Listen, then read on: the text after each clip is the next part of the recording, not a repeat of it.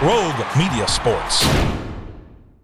In a stunning display of basketball prowess, the Oklahoma City Thunder triumphed over the Portland Trailblazers with an overwhelming score of 139 to 77 on Thursday night. This 62 point margin equaled the fifth largest victory ever recorded in NBA history. Leading the charge for Oklahoma City were Shai Gilgeous-Alexander with 31 points and Josh Giddey, who reached a triple double. Portland coach Chauncey Billups likened the game to a perfect storm, acknowledging his team's struggles throughout the match. This win marked a significant milestone for the Thunder, breaking their previous record margin of 45 points and tying them with the Minnesota Timberwolves for the top spot in the Western Conference. Reflecting on a past defeat where the Thunder lost by 73 points to Memphis, SGA recalled the resolve formed within the team to never face such a loss again, a determination that has evidently paid off. For the Trailblazers, it was one of their most challenging defeats, second only to a 65 point loss to Indiana in 1998.